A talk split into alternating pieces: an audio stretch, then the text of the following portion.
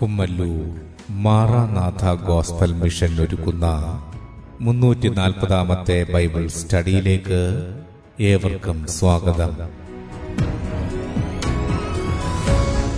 ശിഷ്യത്വം എന്ന വിഷയത്തിന്റെ ഇരുന്നൂറ്റി അൻപതാം ഭാഗത്തെ ആസ്പദമാക്കി ശിഷ്യത്വത്തിന്റെ അടിസ്ഥാനം എന്ന വിഷയത്തിന്റെ എൺപത്തിമൂന്നാം ഭാഗമാണ് നിങ്ങൾ കേൾക്കുവാൻ പോകുന്നത്. ക്ലാസുകൾ എടുക്കുന്നത് brother Sunil Kumar C G. അന്വേഷണങ്ങൾക്ക് nine double four seven two zero double six eight zero.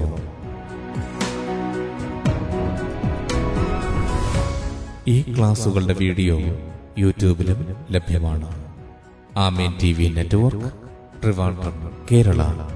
Triple nine five nine seven five nine eight zero.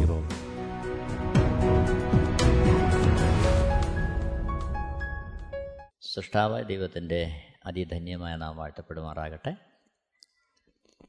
ശിഷ്യത്വത്തിന്റെ അടിസ്ഥാനം എന്ന വിഷയത്തോടുള്ള ബന്ധത്തിൽ ശിഷ്യനും സ്നാനവും എന്ന വിഷയമാണ് ഇവിടെ വിചിന്തനം ചെയ്യുവാൻ കർത്താവിൽ നമ്മൾ ആഗ്രഹിക്കുന്നത്. ശിഷ്യനും സ്നാനവും. വിശുദ്ധ വേദപുസ്തകം പരിശോധിക്കുമ്പോൾ യേശുവിനെ രക്ഷകനും കർത്താവും പാപമോചകനുമായി സ്വീകരിച്ച ഒരുവന്റെ ജീവിതത്തിൽ. യേശുക്രിസ്തുവിനെ അനുഗമിക്കുവാൻ ജീവിതം സമർപ്പിച്ച ഒരു ശിഷ്യന്റെ ജീവിതത്തിൽ പ്രത്യക്ഷമായി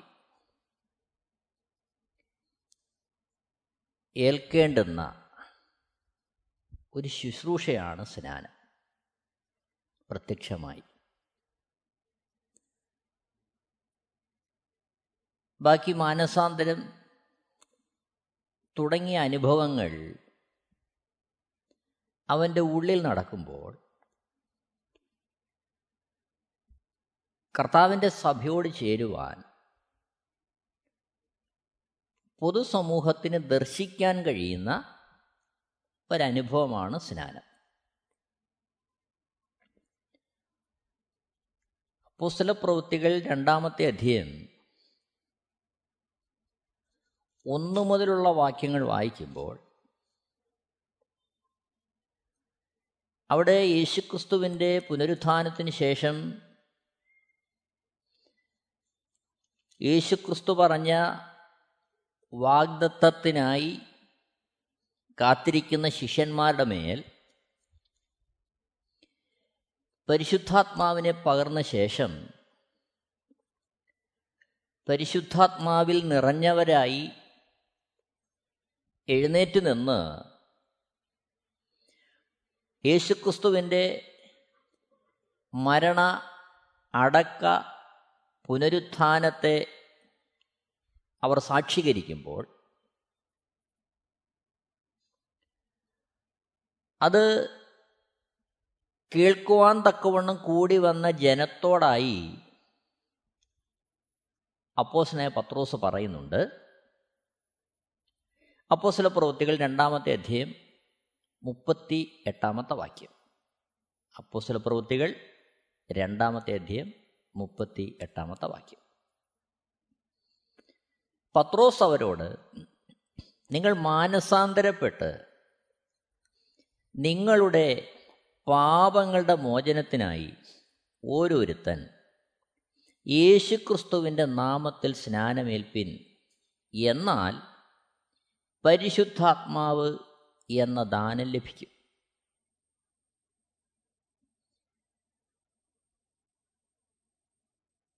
യേശുക്രിസ്തുവിനെക്കുറിച്ചുള്ള സുവിശേഷം കേട്ട് ഹൃദയത്തിൽ കുത്തുകൊണ്ട ഞങ്ങളിനി എന്താണ് ചെയ്യേണ്ടത് എന്ന ചോദ്യത്തിന്റെ മുമ്പാകെ പത്രോസ് പറയുന്ന കാര്യമാണ് നമ്മൾ കേട്ടത്. മുപ്പത്തിയേഴാമത്തെ വാക്യത്തിൽ അപ്പോസർ പ്രവൃത്തികൾ രണ്ടാമത്തെ അധ്യായത്തിന്റെ മുപ്പത്തിയേഴാമത്തെ വാക്യത്തിൽ സുവിശേഷത്താൽ ഹൃദയത്തിൽ കുത്തുകൊണ്ട ജനത്തിന്റെ ചോദ്യത്തിന് മുമ്പാകെ മുപ്പത്തി എട്ടാമത്തെ വാക്യത്തിൽ പത്രോസ് പറയുന്നു പത്രോസ് അവരോട് നിങ്ങൾ മാനസാന്തരപ്പെട്ട് നിങ്ങളുടെ പാപങ്ങളുടെ മോചനത്തിനായി ഓരോരുത്തൻ യേശുക്രിസ്തുവിന്റെ നാമത്തിൽ സ്നാനമേൽപ്പിൻ എന്നാൽ പരിശുദ്ധാത്മാവ് എന്ന ദാനം ലഭിക്കും. മുപ്പത്തി ഒമ്പതാമത്തെ വാക്യം. വാഗ്ദത്തം നിങ്ങൾക്കും നിങ്ങളുടെ മക്കൾക്കും നമ്മുടെ ദൈവമായ കർത്താവ് വിളിച്ചു വരുത്തുന്ന ദൂരസ്ഥന്മാരായ ഏവർക്കും ഉള്ളതല്ലോ എന്ന് പറഞ്ഞു. ശേഷം നാൽപ്പതാമത്തെ വാക്യത്തിൽ മറ്റു പല വാക്കുകളാലും അവൻ സാക്ഷ്യം പറഞ്ഞ് അവരെ പ്രബോധിപ്പിച്ചു. ഈ വക്രതയുള്ള തലമുറയിൽ നിന്ന് രക്ഷിക്കപ്പെടുവിൻ എന്ന് പറഞ്ഞു. നാൽപ്പത്തി ഒന്നാമത്തെ വാക്യം അവന്റെ വാക്ക് കൈക്കൊണ്ടവർ സ്നാനമേറ്റു. അന്ന് മൂവായിരത്തോളം പേർ അവരോട് ചേർന്നു. ശ്രദ്ധിക്കണമേ. സുവിശേഷം ഘോഷിക്കപ്പെടുമ്പോൾ മറ്റൊരു കാര്യവും അവിടെ വരെ പറയുന്നില്ല. അത്ഭുതങ്ങൾ ചെയ്യുന്നില്ല അടയാളങ്ങൾ കാണിക്കുന്നില്ല വീര്യപ്രവൃത്തികളൊന്നും നടക്കുന്നില്ല. യേശുക്രിസ്തുവിന്റെ മരണ അടക്ക പുനരുത്ഥാനത്തെ അവർ സാക്ഷീകരിക്കുന്നു. അത് കേൾക്കുമ്പോൾ ജനത്തിന്റെ ഹൃദയത്തിൽ കുത്തുകൊള്ളുന്നു. അവർ ചോദിക്കുന്നു ഞങ്ങൾ എന്ത് ചെയ്യണം? പത്രോസ് ഉത്തരം പറയുന്നു നിങ്ങൾ മാനസാന്തരപ്പെട്ട് നിങ്ങളുടെ പാപങ്ങളുടെ മോചനത്തിനായി ഓരോരുത്തരും യേശുക്രിസ്തുവിന്റെ നാമത്തിൽ സ്നാനമേൽപ്പിൻ. എന്നാൽ പരിശുദ്ധാത്മാവ് എന്ന ദാനം ലഭിക്കും. ഇവിടെ സുവിശേഷം കേൾക്കുന്നവൻ മാനസാന്തരപ്പെടണം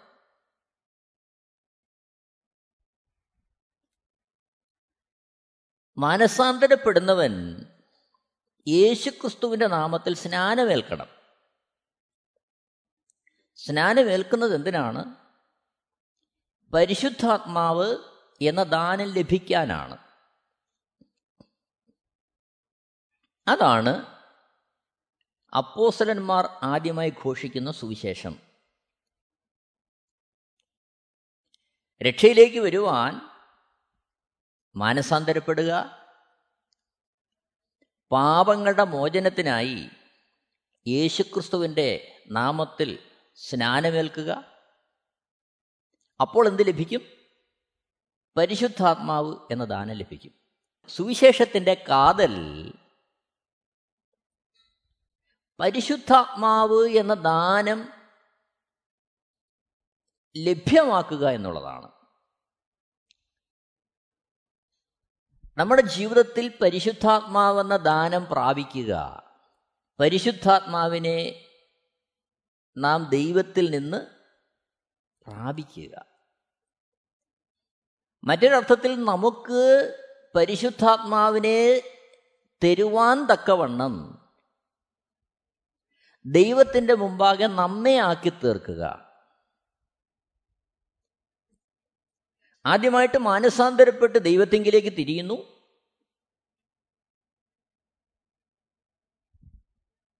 ശേഷം പരിശുദ്ധാത്മാവെന്ന ദാനം ലഭിക്കുവാൻ യേശുക്രിസ്തുവിന്റെ നാമത്തിൽ സ്നാനമേൽക്കുന്നു. നാം ഓർക്കേണ്ട കാര്യം സ്നാനം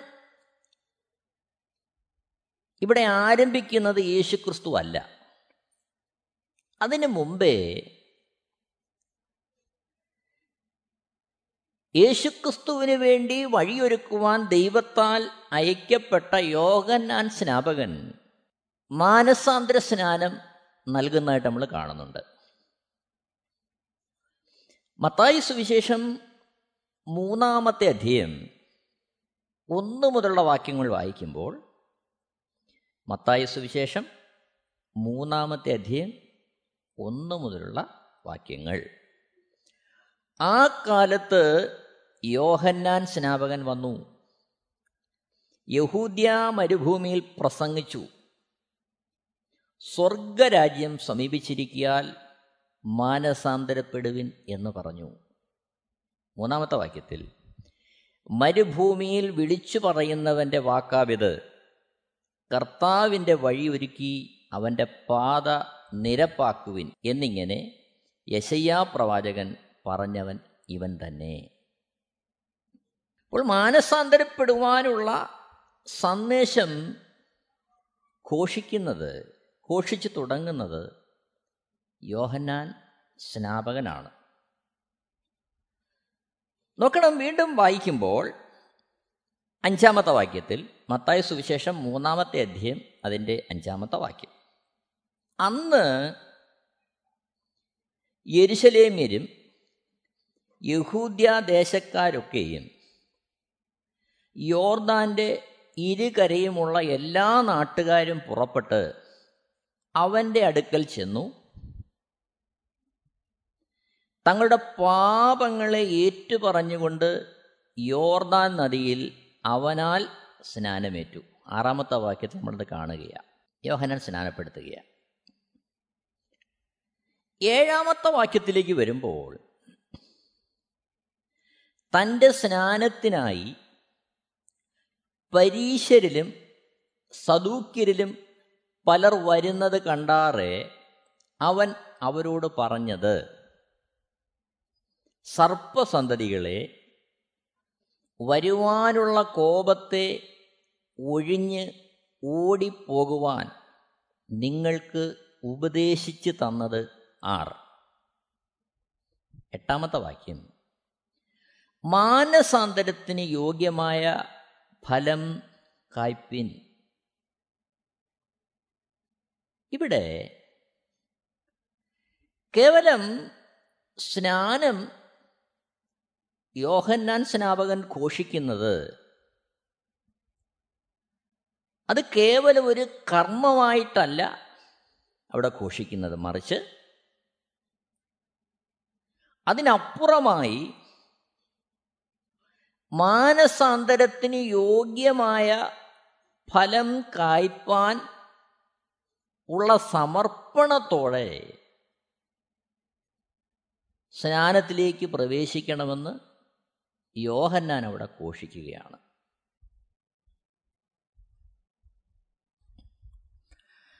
അപ്പോൾ ഈ മാനസാന്തര സ്നാനം യോഹന്നാൻ നൽകുമ്പോൾ തന്നെ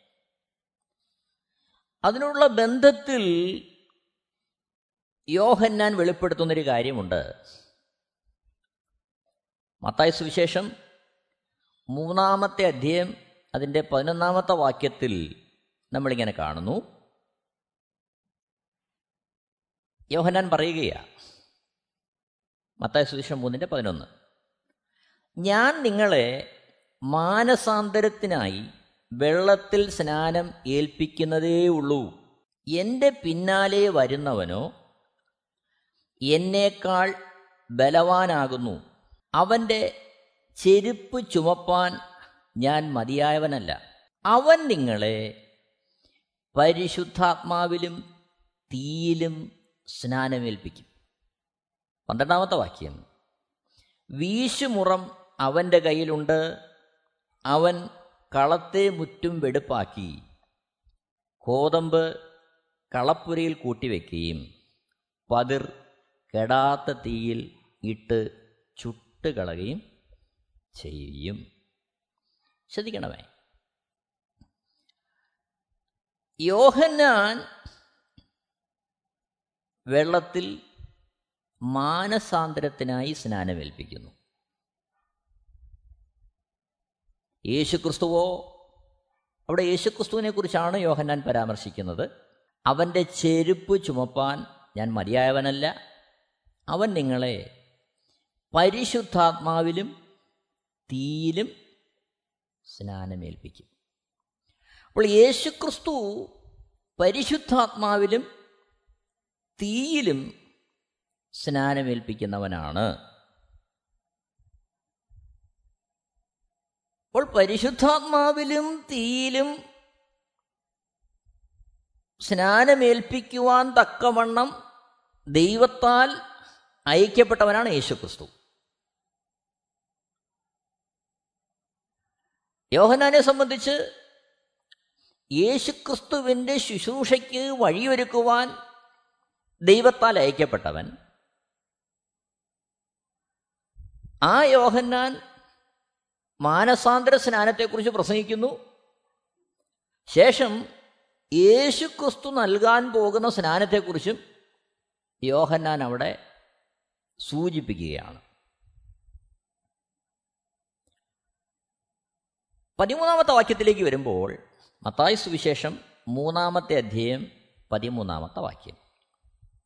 അനന്തരം യേശു യോഹന്നാനാൽ സ്നാനമേൽക്കുവാൻ ഗലീലയിൽ നിന്ന് യോർദാൻ കരെ അവന്റെ അടുക്കൽ വന്നു.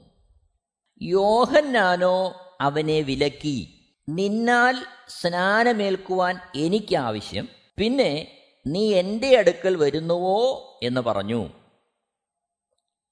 പതിനഞ്ചാമത്തെ വാക്യത്തിൽ യേശു അവനോട് ഇപ്പോൾ സമ്മതിക്ക ഇങ്ങനെ സകല നീതിയും നിവർത്തിക്കുന്നത് നമുക്കുചിതം എന്നുത്തരം പറഞ്ഞു.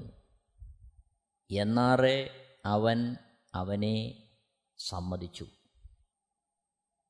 പതിനാറാമത്തെ വാക്യം. യേശു സ്നാനമേറ്റ ഉടനെ വെള്ളത്തിൽ നിന്ന് കയറി അപ്പോൾ സ്വർഗം തുറന്ന് ദൈവാത്മാവ് പ്രാവുന്ന പോലെ ഇറങ്ങി തന്റെ മേൽ വരുന്നത് അവൻ കണ്ടു.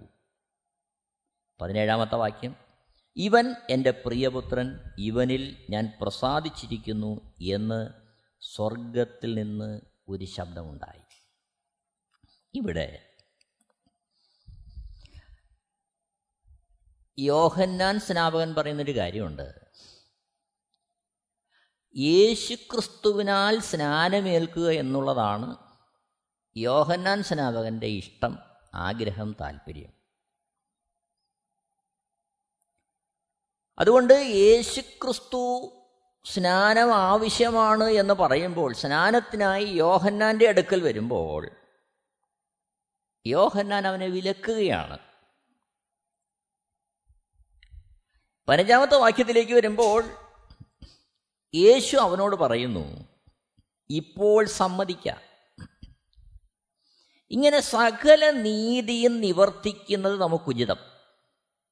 ഇതാണ് സ്നാനത്താൽ എന്ത് ചെയ്യപ്പെടുകയാണ്? സകല നീതി നിവർത്തിക്കുകയാണ്.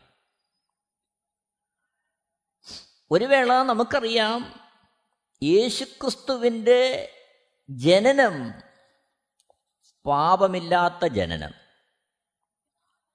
യേശുക്രിസ്തുവിന്റെ ജീവിതം പാപം ഇല്ലാത്ത ജീവിതം.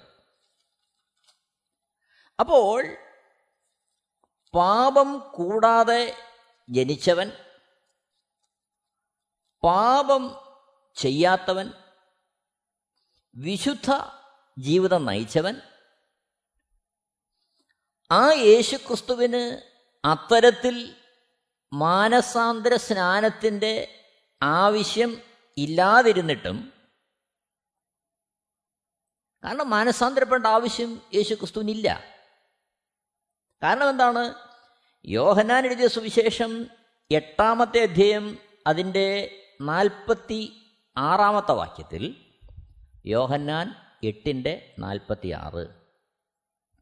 നിങ്ങളിൽ ആർ എന്നെ പാപത്തെക്കുറിച്ച് ബോധം വരുത്തുന്നു?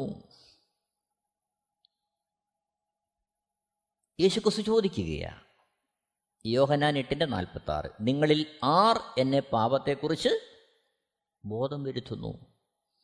അപ്പോൾ ഒരാൾക്ക് പോലും പാപത്തെക്കുറിച്ച് ബോധം വരുത്തേണ്ട ആവശ്യകത ഇല്ലാത്ത തരത്തിൽ ഒരാൾക്ക് പോലും പാപത്തെക്കുറിച്ച് ബോധം വരുത്തേണ്ട ആവശ്യം ഇല്ലാത്ത തരത്തിൽ യേശുക്രിസ്തു വിശുദ്ധരിൽ വിശുദ്ധനായിരുന്നു. എന്നാൽ ഇവിടെ യേശുക്രിസ്തു യോഹന്നാനോട് പറയുന്ന കാര്യം അങ്ങനെ എന്ത് ചെയ്യണം? ഇങ്ങനെ സകല നീതിയും നിവർത്തിക്കുന്നത് നമുക്ക് ഉചിതം. അപ്പോൾ ദൈവിക പ്രമാണം അവിടെ വച്ചിരിക്കെ ആ ദൈവിക പ്രമാണത്തിന്റെ കീഴിൽ തന്നെ തന്നെ ഏൽപ്പിച്ചു കൊടുക്കുവാൻ യേശുക്രിസ്തു തയ്യാറാകുകയാണ്. അവിടുന്ന് ദൈവപുത്രനായിരിക്കെ അവിടുന്ന് ഒരു പാപവും ഇല്ല എന്നിരിക്കെ എങ്കിലും ദൈവിക നീതിക്ക് മുമ്പാകെ തന്നെ തന്നെ ഏൽപ്പിച്ചു കൊടുക്കുന്നു. അവിടെ അതിന്റെ ക്രമം നമ്മൾ കാണുകയാണ് ആ ദൈവിക പ്രമാണത്തിന്റെ മുമ്പാകെ തന്നെ തന്നെ ഏൽപ്പിച്ചു കൊടുക്കുമ്പോൾ പതിനാറാമത്തെ വാക്യത്തിൽ മത്തായ സുവിശേഷം മൂന്നാമത്തെ അധ്യായന്റെ പതിനാറാമത്തെ വാക്യത്തിൽ യേശു സ്നാനമേറ്റ ഉടനെ വെള്ളത്തിൽ നിന്ന് കയറി.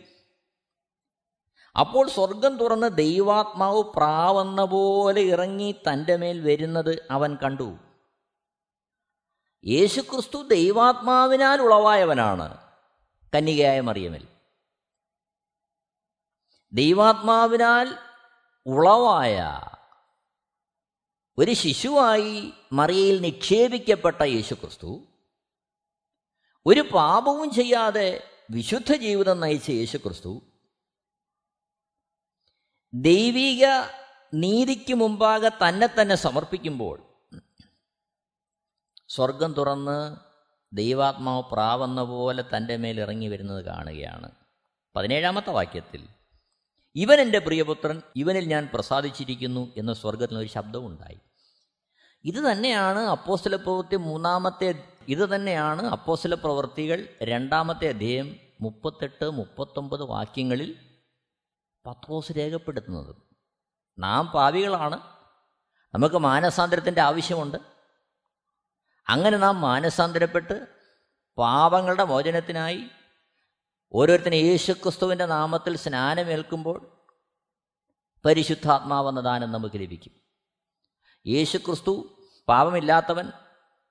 എങ്കിലും നമുക്ക് മാതൃകയാകേണ്ടതിന് നാളെ ഒരാൾ പറയരുതല്ലോ യേശുക്രിസ്തു ഇത് കാണിച്ചില്ലെന്ന്. നമുക്കറിയാം യേശുക്രിസ്തു ഈ രീതിയിൽ ദൈവിക നീതിക്ക് വേണ്ടി തന്നെ തന്നെ ഏൽപ്പിച്ചു കൊടുത്തിട്ടും ഇന്ന് ഈ വിഷയം അനേകരുടെ മുമ്പിൽ തർക്ക വിഷയമായിരിക്കുമ്പോൾ യേശുക്രിസ്തു ഇങ്ങനെ ഒരു മാതൃക കാണിച്ചില്ലെങ്കിലുള്ള അവസ്ഥ ഒന്ന് ആലോചിച്ച് നോക്കി അപ്പോൾ നമുക്ക് പറയുവാനുള്ള എല്ലാ വാദമുഖങ്ങളെയും ഇല്ലാതാക്കുവാൻ പാപമില്ലാത്തവൻ തന്നെ ദൈവിക വ്യവസ്ഥയുടെ മുമ്പാകെ തന്നെ തന്നെ ഏൽപ്പിച്ചു കൊടുക്കുകയാണ് ഇവിടെ നമ്മൾ കാണുന്നത്. അങ്ങനെ സ്നാനപ്പെട്ട് വെള്ളത്തിൽ നിന്ന് കയറുമ്പോൾ പ്രാവുന്ന പോലെ പരിശുദ്ധാത്മാവ് തന്റെ മേൽ വരുന്നു. ഇതന്നെയാണ് അപ്പോസൽപ്പത്തി രണ്ടിന്റെ മുപ്പത്തിരണ്ടിൽ പറയുന്നത്. മാനസാന്തരപ്പെട്ട് പാപങ്ങളുടെ മോചനത്തിനെ ഓരോരുത്തരും യേശു ക്രിസ്തുവിന്റെ നാമത്തിൽ സ്നാനമേൽക്കുമ്പോൾ പരിശുദ്ധാത്മാവെന്ന ദാനം ലഭിക്കും. നമ്മുടെ മേൽ പ്രാവുന്ന പോലെ കാണുന്നില്ലെങ്കിലും പ്രത്യക്ഷമായി കാണണം എന്നില്ലെങ്കിലും നമ്മുടെ ഉള്ളിൽ ദൈവം പരിശുദ്ധാത്മാവെന്ന ദാനത്തെ തരികയാണ്. ഇത് നമ്മൾ മനസ്സിലാക്കണം. അപ്പോൾ ഇതൊരു ദൈവിക നീതിയുടെ നിവർത്തിയാണ്. ദൈവിക നീതി നമ്മുടെ ജീവിതത്തിൽ നിവർത്തിക്കുന്നതാണ് സ്നാനം. ഒന്ന് ആലോചിച്ച് നോക്കണം. യോഹന്നാൻ സ്നാനം നൽകുമ്പോൾ അന്ന് യേശുക്രിസ്തുവിന്റെ ക്രൂശീകരണം നടന്നിട്ടില്ല. അതേ അർത്ഥത്തിൽ പാപമോചനത്തിന്റെ വിശാലമായ തലങ്ങൾ ഒന്നും അന്ന് വെളിപ്പെട്ടിട്ടില്ല. പക്ഷേ യേശുക്രിസ്തുവിന് വേണ്ടി വഴിയൊരുക്കുവാൻ വന്ന യോഹന്നാൻ സ്നാപകൻ ഒരു തുടർച്ച എന്ന വണ്ണം യേശുക്രിസ്തുവിന് മുന്നോട്ട് പോകുവാൻ ദൈവത്താൽ അയക്കപ്പെട്ടവനെ അത് ചെയ്തു വെക്കുക അവിടെ. പക്ഷേ യേശുക്രിസ്തുവിന്റെ ജീവിതത്തിൽ സ്നാനത്തെ സംബന്ധിച്ച് മറ്റൊരു കാര്യം കൂടെ ഉണ്ടായിരുന്നു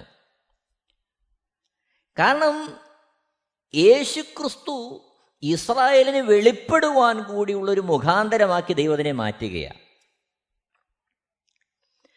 യോഹന്നാനെടുത്ത സുവിശേഷം ഒന്നാമത്തെ അധ്യായം ഇരുപത്തി ഒമ്പത് മുതലുള്ള വാക്യങ്ങൾ വായിക്കുമ്പോൾ യോഹന്നാൻ എഴുതിയ സുവിശേഷം ഒന്നാമത്തെ അധ്യയം ഇരുപത്തി ഒമ്പത് മുതലുള്ള വാക്യങ്ങൾ. പിറ്റേന്നാൾ യേശു തന്റെ അടുക്കൽ വരുന്നത് അവൻ കണ്ടിട്ട് ഇതാ ലോകത്തിന്റെ പാപം ചുമക്കുന്ന ദൈവത്തിന്റെ കുഞ്ഞാട്.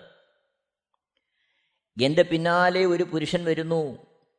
അവൻ എനിക്ക് മുമ്പേ ഉണ്ടായിരുന്നത് കൊണ്ട് എനിക്ക് മുമ്പായി തീർന്നു എന്ന് ഞാൻ പറഞ്ഞവൻ ഇവൻ തന്നെ. അപ്പോൾ യേശുക്രിസ്തുവിനെക്കുറിച്ച് പറയുന്നത് ലോകത്തിന്റെ പാപം ചുമക്കുന്ന ദൈവത്തിന്റെ കുഞ്ഞാട്. സർവലോകത്തിന്റെയും രക്ഷകൻ മുപ്പതാമത്തെ വാക്യത്തിൽ യോഹന്നാൻ പറയുകയാണ് തനിക്ക് ശേഷമുള്ളവനല്ല തനിക്ക് മുമ്പേ ഉണ്ടായിരുന്നവനായിരുന്നു യേശു ക്രിസ്തു എന്നാൽ മുപ്പത്തൊന്നാമത്തെ വാക്യത്തിൽ ഞാനോ അവനെ അറിഞ്ഞില്ല. എങ്കിലും അവനെ ഇസ്രായേലിന് വെളിപ്പെടേണ്ടതിന് ഞാൻ വെള്ളത്തിൽ സ്നാനം കഴിപ്പിപ്പാൻ വന്നിരിക്കുന്നു എന്ന് സാക്ഷ്യം പറഞ്ഞു. അപ്പോൾ യേശുക്രിസ്തുവിനെ ഇസ്രായേലിന് വെളിപ്പെടുത്തേണ്ടതിന് യോഹന്നാൻ എന്ത് ചെയ്തത്? വെള്ളത്തിൽ സ്നാനം കഴിപ്പാൻ വന്നത്. അപ്പോൾ മാനസാന്തര സ്നാനം യോഹന്നാൻ സ്നാപകൻ ഘോഷിക്കുമ്പോൾ മറ്റുള്ളവരെ സംബന്ധിച്ച് അത് മാനസാന്തരത്തിലേക്കുള്ള ഒരാഹ്വാനമായിട്ട് മാറുമ്പോൾ ഇവിടെ യേശുക്രിസ്തുവിനെ സംബന്ധിച്ച് അത് ഇസ്രായേലിന് വെളിപ്പെടേണ്ടതിനായിരുന്നു വെള്ളത്തിലെ സ്നാനം. നോക്കിയാട്ടെ മുപ്പത്തിരണ്ടാമത്തെ വാക്യം. യോഹന്നാന്റെ സുവിശേഷം ഒന്നാമത്തെ അധ്യയം അതിന്റെ മുപ്പത്തിരണ്ടാമത്തെ വാക്യം. യോഹന്നാൻ പിന്നെയും സാക്ഷ്യം പറഞ്ഞത് ആത്മാവ് ഒരു പ്രാവ് പോലെ സ്വർഗത്തിൽ ഇറങ്ങി വരുന്നത് ഞാൻ കണ്ടു. അത് അവന്റെ മേൽ വസിച്ചു. മുപ്പത്തിമൂന്നാമത്തെ വാക്യം.